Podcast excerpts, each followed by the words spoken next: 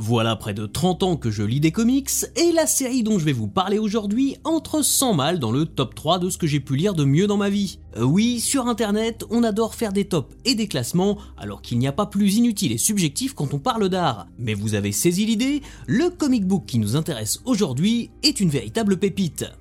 Salut à vous pauvres mortels, je suis Chris et aujourd'hui on parle de Saga, de Brian Kevont et de Fiona Staples. Quand Star Wars rencontre Game of Thrones et les animaux du bois de Katsu, si si, je vous assure que le cocktail est valide, ça donne Saga, une série qui porte bien son nom et dont la publication a commencé en 2012 aux États-Unis chez l'éditeur Image Comics.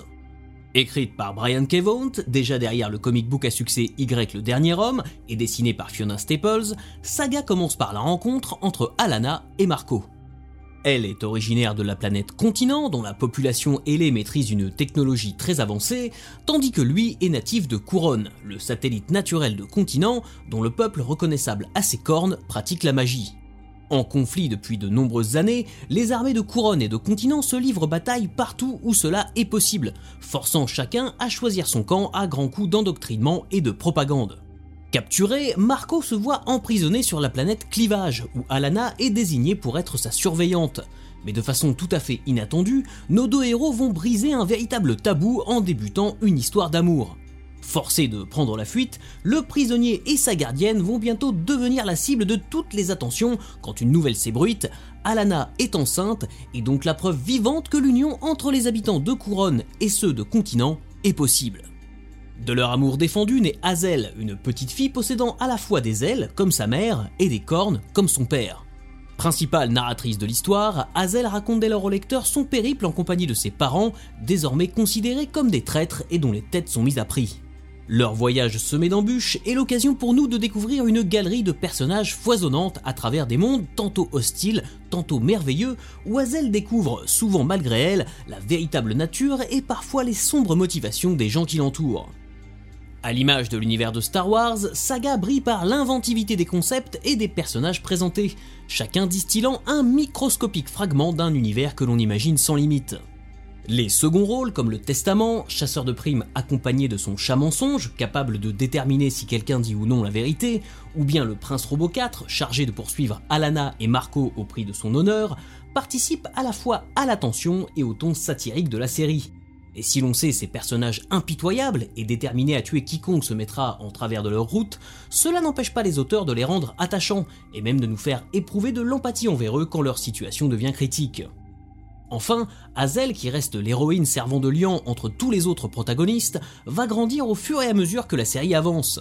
De ses premiers jours à sa crise d'adolescence, elle est le fil conducteur des lecteurs et des lectrices de saga et décrit les événements vus de l'intérieur avec l'impertinence propre à beaucoup d'enfants. Ce procédé, en plus d'apporter une touche d'humour parfois nécessaire face au drame que traverse Hazel, aide beaucoup à l'implication et à l'identification du lecteur.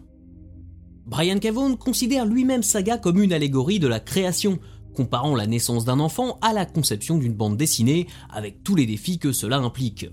Au fil des épisodes, on verra chaque intervenant ajuster les curseurs de sa propre existence pour mieux s'adapter aux autres et à un environnement en constante évolution, comme si se surpasser et devenir quelqu'un de meilleur était la seule option pour surmonter les difficultés du vivre ensemble dans un espace infini.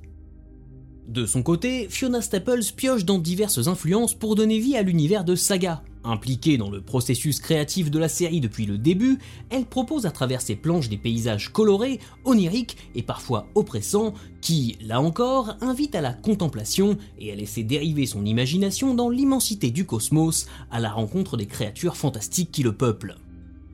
En 2018, après 54 numéros, Vaughn et Staples annoncent faire une pause pour marquer la première moitié de la publication de la série, qui devrait donc compter 108 épisodes au total. En janvier 2022, Saga reprend, et je dois avouer que j'attendais ce retour avec impatience.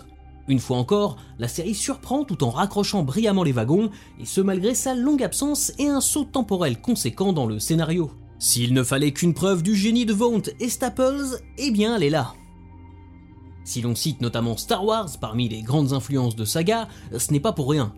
Tout comme la création de George Lucas, la série de Brian Cavont et de Fiona Staples se place en héritière de la science-fiction issue des pulps et des règles du space opéra éditées par des auteurs et des autrices comme Edgar Rice Burroughs, Edmond Hamilton, Lake Brackett, Alex Raymond et plus tard Frank Herbert. Dans le cas présent, on parlera même de space fantasy, car en plus des vaisseaux spatiaux et des voyages interplanétaires que leur présence implique, on trouve des éléments scénaristiques appartenant au registre du fantastique et de la fantasy, comme de la magie, avec la langue bleue dérivée de l'espéranto utilisée par les habitants de Couronne, mais aussi des fantômes et autres entités surnaturelles. Au-delà de cette question de classification, finalement très secondaire, l'univers proposé par Vaughn et Staples parvient à être aussi cohérent que farfelu et c'est se jouer des codes pour mieux distiller ses messages.